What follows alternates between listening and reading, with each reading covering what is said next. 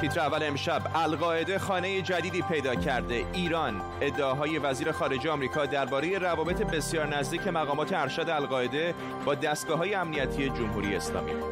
پیش از این سخنرانی پومپو درباره ایران وزیر خارجه آمریکا و رئیس سازمان امنیت خارجی اسرائیل موساد در کافه در واشنگتن دی سی دیده شدند. و نامزد پیشنهادی جو بایدن برای ریاست سازمان اطلاعات مرکزی آمریکا CIA زیر ذرهبین به تیتر اول خوش آمدید.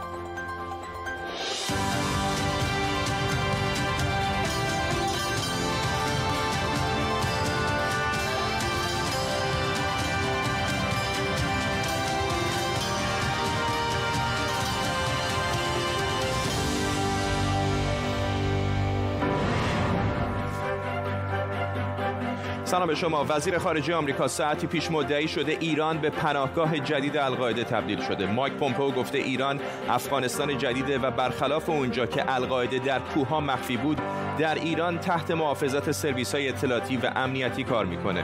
او با اشاره به کشته شدن ابو محمد المصری در مرداد ماه در تهران گفته که او نفر دوم این گروه تروریستی که حکومت ایران بهش پناه داده بود. حضور المصری در تهران به این دلیلش دلیلش اینه که ما اینجا هستیم. این که القاعده یک خانه جدید پیدا کرده و این خانه جدیدش جمهوری اسلامی ایرانه. در واکنش کمی پیشتر وزیر خارجه ایران آقای پومپو رو جنگ طلب و دروغگو خونده و گفته تروریست های 11 سپتامبر از کشورهای مورد علاقه آقای پومپو در خاورمیانه آمدند نه ایران. در طول برنامه با تیمی از کارشناسان خبرنگاران از اسرائیل تا آمریکا. با شما خواهیم بود. پیش از همه بریم در پایتخت آمریکا واشنگتن دی سی جای کمکارم آرش علایی به ما پیوسته. آرش از حرفای آقای پومپو بگو که به نظر نسبتا تند میمد در این روزهای آخرین دولت آقای ترامپ.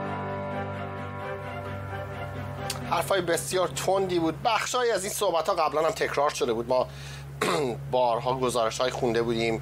از همون زمانی که ایالات متحده حملات خودشو به القاعده شروع کرد در سال 2001 راجع به اینکه جمهوری اسلامی با حداقل با بخش های از القاعده ارتباط داره. صحبت از این بود که پس یکی از پسران اسامه بن لادن در ایران هست و حتی ویلای شمال اون هم آدرسش رو داده بودن که کجا زندگی می‌کنه و چگونه آزاده آزادانه رفت و آمد می‌کنه.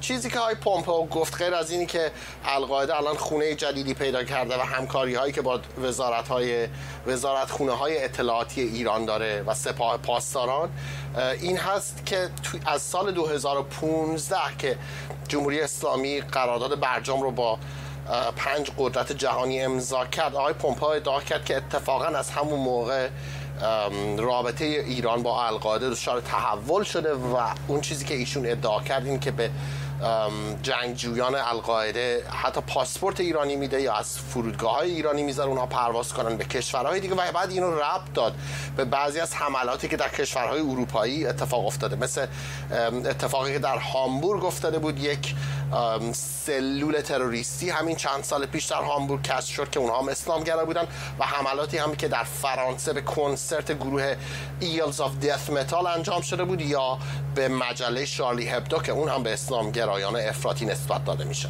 ممنونم از آرش علایی خبرنگار ما از روبروی کاخ سفید در واشنگتن دی سی. احمد باطبی روزنامه نگار و فعال سیاسی هم از واشنگتن به ما پیوسته. آقای باطبی فرصت زیادی به پایان دولت فعلی آقای ترامپ باقی نمانده. در واقع این فشارهایی که دارن میارن به نظرتون چه دستاوردی می‌تونه داشته باشه؟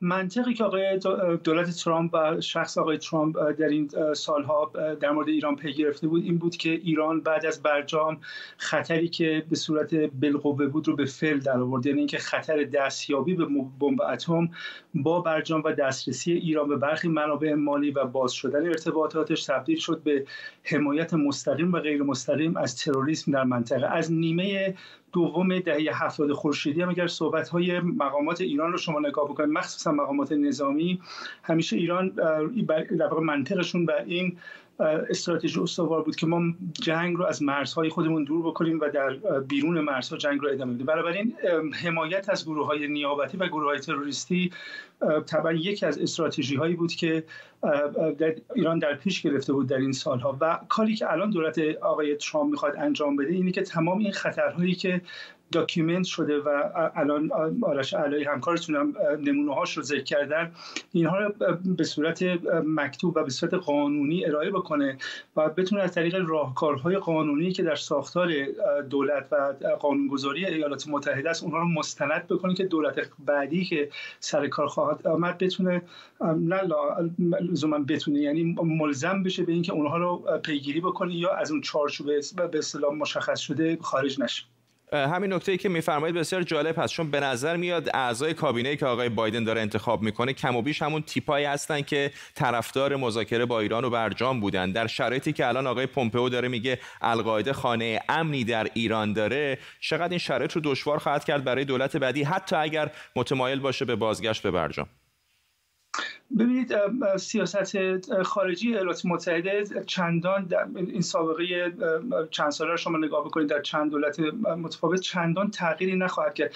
زیاد نباید توجه کرد به اون چیزی که در دوره انتخابات مطرح میشه و گفته میشه. در عمل چه دموکرات ها چه جمهوری خواه اگر واقعا خطری در مورد ایالات متحده وجود داشته باشه یک خط مش رو پیگیری خواهند کرد و اینم در گذشته به اصطلاح ثابت شده توی عملکردی که لاقل شما در دوره اوباما دیدید. اما به طور مشخص در مورد ایران و و حمایتش از القاعده ایران یک کشوری است که دارای یک حکومتی است که در سازمان ملل صاحب صندلی هست متعهد به سازمان به قوانین بین المللی است. وقتی از یک هم عملی و هم به اصطلاح مالی حمایت می‌کنه از یک گروه تروریستی بزرگ که دستش آلوده به خون مردم بیگناه در سراسر سر جهان است. این بسیار عواقب خواهد داشت و چه آقای ترامپ و چه آقای بایدن در کاخ سفید باشه از چارچوبی که قانون مشخص می‌کنه در برخورد با چنین چیزی قدور نخواهد کرد. نمی‌تونه یعنی این کار رو انجام بده.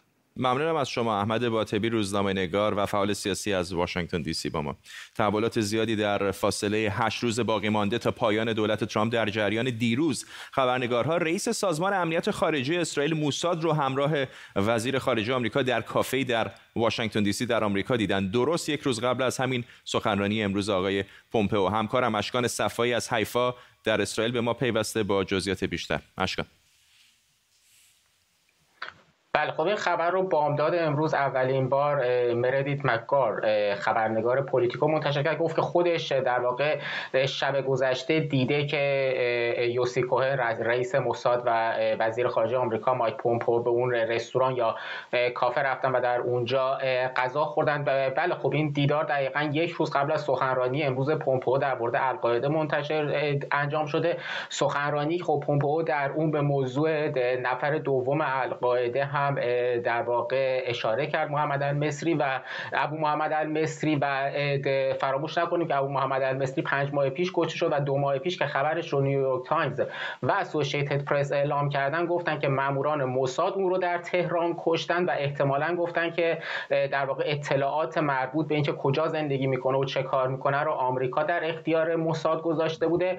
اما در کنار اون بلومبرگ هم امروز یک خبری رو منتشر کرده و نوشته دولت نتانیاهو تلاش های خودش رو آمادگی خودش رو برای مقابله با پیوستن دوباره آمریکا برجام آغاز کرده. گفتن که می‌تونه به صورت در واقع آشکار مخالفت کنه. از راه های پشت پرده و یک راه دیگه هم که در واقع راه پر ریسک هست این هست که عملیاتی رو علیه برنامه اتمی ایران انجام بده از جمله کشتن مقامات اتمی در ایران. اشکان صفایی در حیفا ممنونم از تو. جو بایدن ویلیام برنز رو به عنوان نامزد پیشنهادیش برای ریاست سازمان اطلاعات مرکزی آمریکا CIA معرفی کرده. ویلیام برنز کیه؟ چرا جان کری بهش لقب دیپلمات دیپلماتا داده و چه نقشی در مذاکرات محرمانه بین ایران و آمریکا داشته؟ امشب ویلیام برنز رو زیر ذره می‌بریم.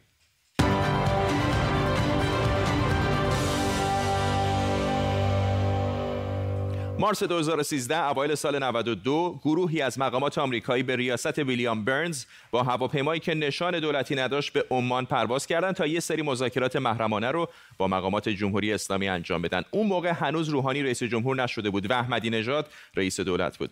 حداقل پنج مذاکره قبل از برجام بین ایران و آمریکا انجام شد. دو تای اونها درست بعد از انتخاب روحانی بود. بعدا معلوم شد پشت درهای بسته مذاکرات در مورد فعالیت‌های هسته‌ای ایران بوده. مذاکراتی که راه رو برای توافق برجام هموار کرد. حالا رئیس اون مذاکرات محرمانه مدیر پیشنهادی بایدن برای سازمان CIA NSA شده.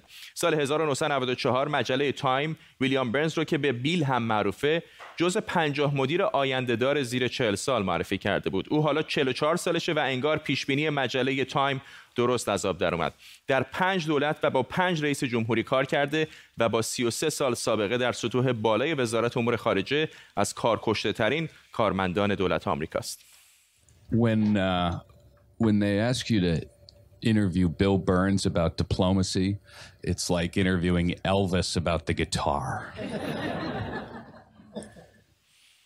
کمی جوونش کردم البته 44 سالش نیست 64 سالشه از جمله سوابقش اینایی که می‌بینید سفیر آمریکا در اردن بین سالهای 98 تا 2001 دستیار وزیر امور خارجه بین سالهای 2001 تا 2005 سفیر آمریکا در روسیه بین 2005 تا 2008 و از سال 2008 تا 2011 معاون سیاسی وزیر امور خارجه ایالات متحده آمریکا بوده و قائم مقام وزیر امور خارجه هم بوده تا سال 2014 که بعدش بازنشست شد. بعد شد رئیس مؤسسه کارنگی برای صلح بین الملل که در واقع یک اتاق فکر در مورد امور بین الملل بیل یا همون ویلیام برنز دکترای روابط بین الملل از دانشگاه آکسفورد داره.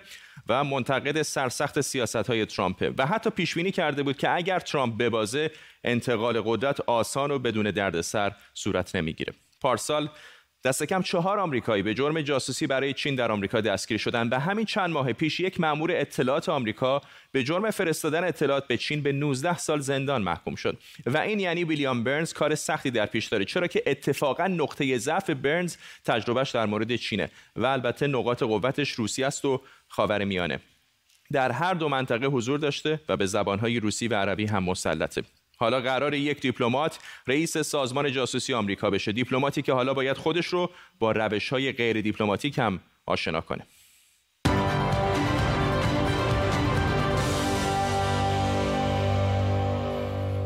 آرش آرامش حقوقدان و کارشناس امنیت ملی از لندن به ما پیوسته. آقای آرامش کارنامه پرباری داره و مذاکراتی که آمریکایی ها با ایرانی ها انجام دادن هم در اون نقش پررنگی داشته. چقدر به نظرتون الان مقامات جمهوری اسلامی می‌تونن نفس راحتی بکشن که کسی که در رأس سازمان CIA قرار می‌گیره شاید شرایط رو برای عادی تر شدن اوضاع ایران فراهم بکنه.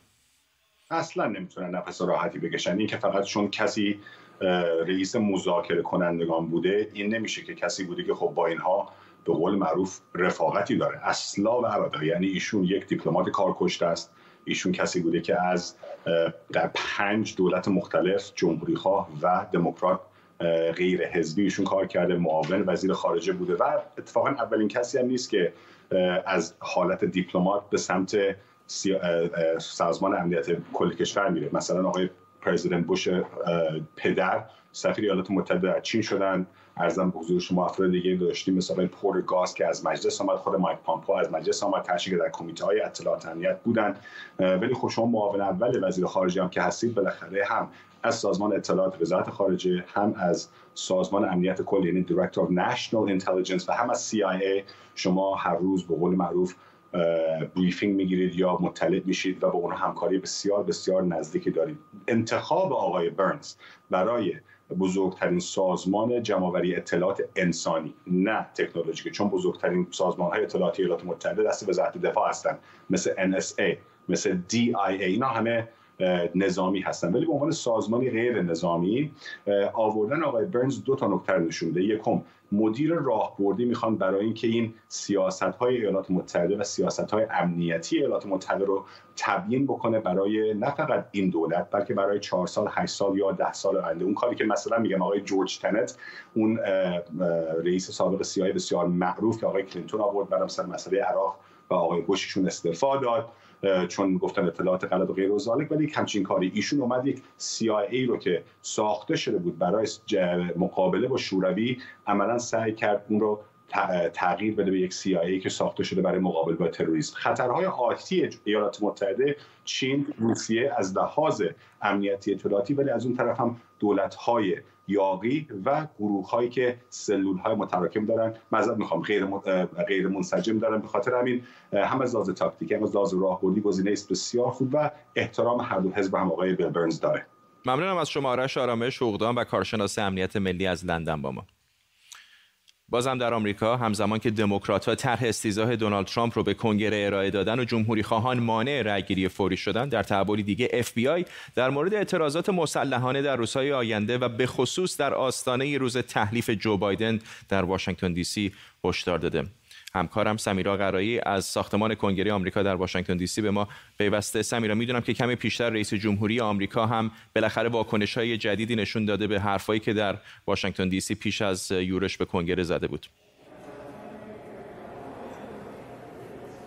بله سرانجام آقای ترامپ در ملای آن ظاهر شد و صحبت کرد. آخرین بار روز جمعه در واقع از روز جمعه صحبتی نکرده بود. آقای ترامپ راهی تگزاس هست به ریو گرانده میره تا از اون دیوار مرزی که دولتش بخشای رو ساخته بازدید کنه.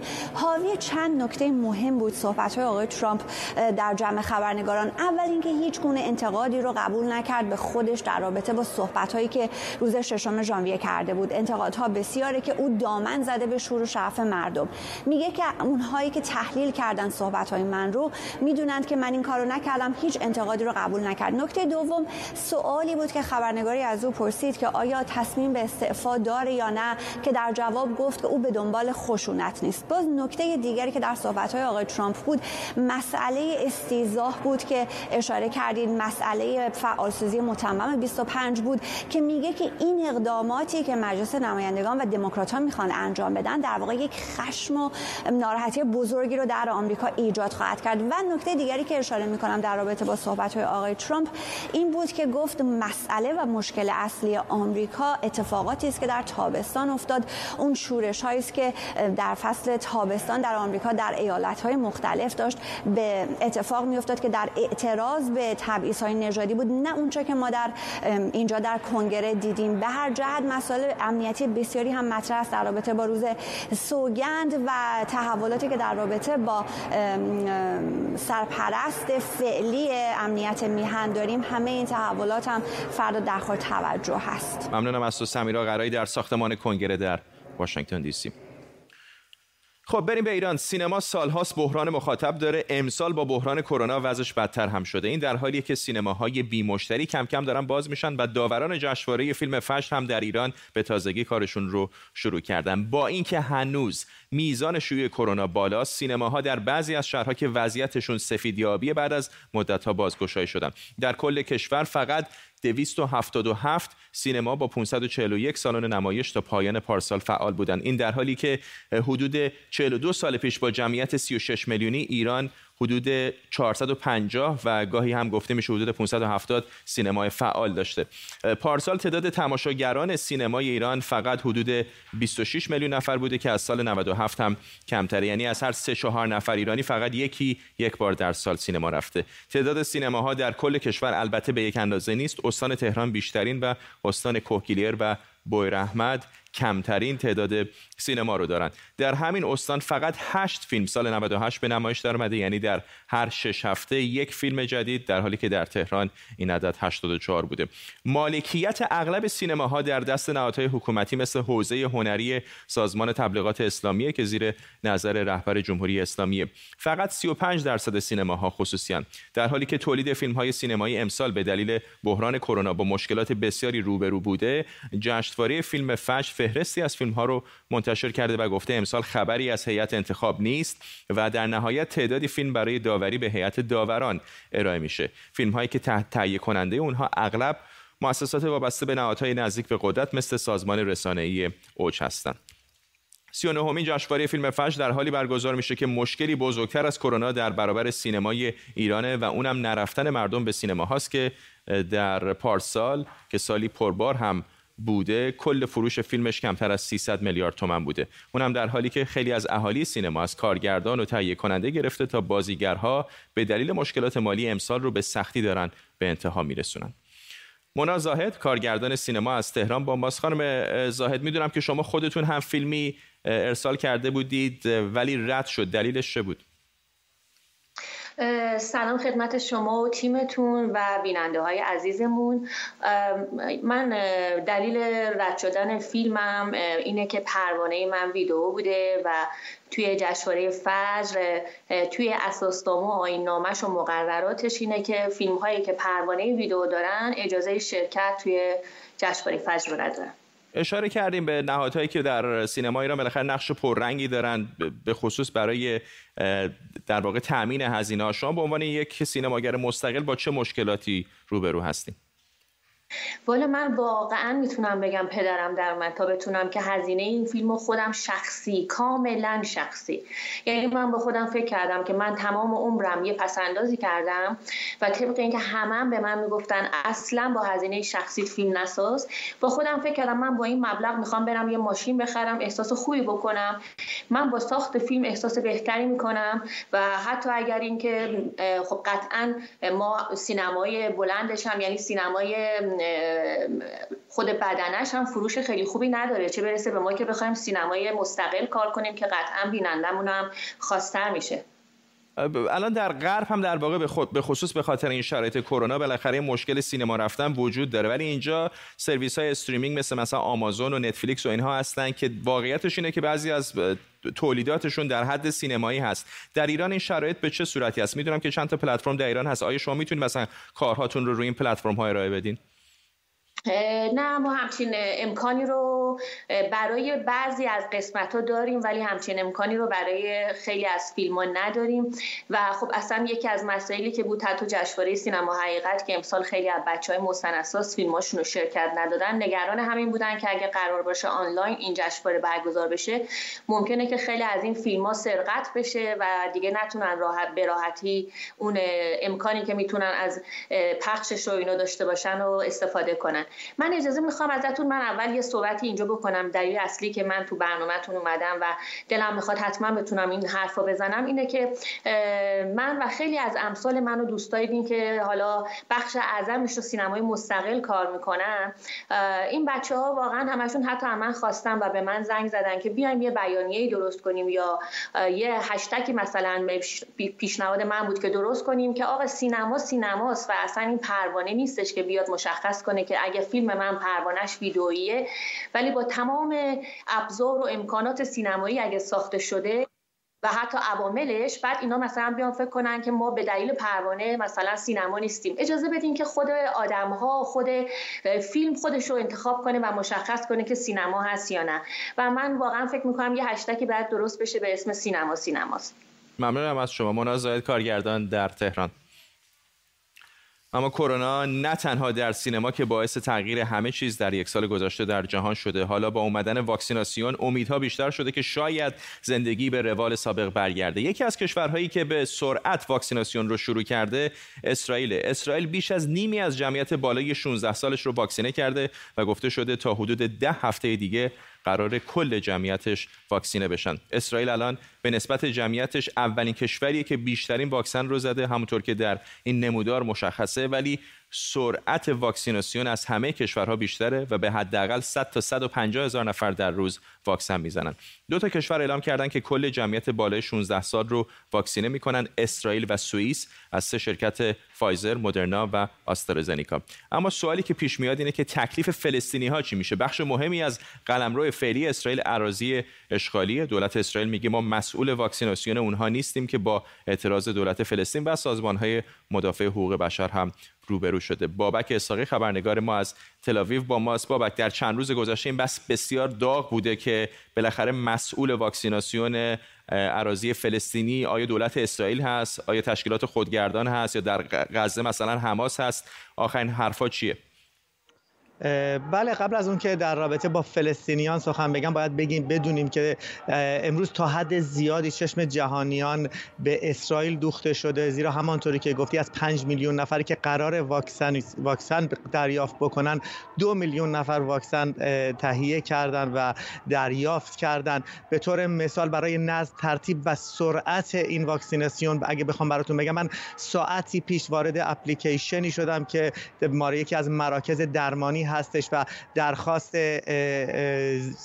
برای اینکه واکسن بزنم درخواست نوبت کردم. دقایقی بعد این نوبت را گرفتم و قراره که پنجشنبه این واکسن را بزنم. در هر صورت مسابقه با زمان در اسرائیل ادامه داره و در حالی که واکسن کردن جمعیت زیادی را اسرائیل انجام داده ولی هنوز تعداد زیادی هم مبتلا به ویروس کرونا میشن. هر روزه در رابطه با فلسطینیان باید بگم که مناقشه هنوز در اسرائیل فرداد ادامه داره در حالی که اسرائیل در ابتدا می‌خواد که تمام جمعیت خودش را واکسن بکنه ولی خب این را باید بدونه که بدون واکسینه کردن جمعیت فلسطینیان به هیچ عنوان اسرائیل نخواهد توانست که از مسئله کرونا خلاص بشه زیرا بسیاری از فلسطینیان وارد اسرائیل میشن و در اسرائیل کار می‌کنن. در هر صورت باید که مسئله فلسطینیان کرانه باختری نوار و نوار غزه حتما حل بشه در هر صورت. فایزر شرکت فایزر قول داده که هر هفته مقدار قابل توجهی واکسن را به اسرائیل برسونه تا اسرائیل بتونه تا اواسط ماه مارس تمامی جمعیت کشور را واکسن بزنه. ممنونم از تو بابک اساقی در تلاویو با ما. به این ترتیب می‌رسیم به پایان تیتر اول امشب. اشاره بکنم که این برنامه رو بعد از چند ساعت در یوتیوب هم می‌تونید با زیرنویس فارسی ببینید. تا فردا و تیتر اولی دیگه بدرود.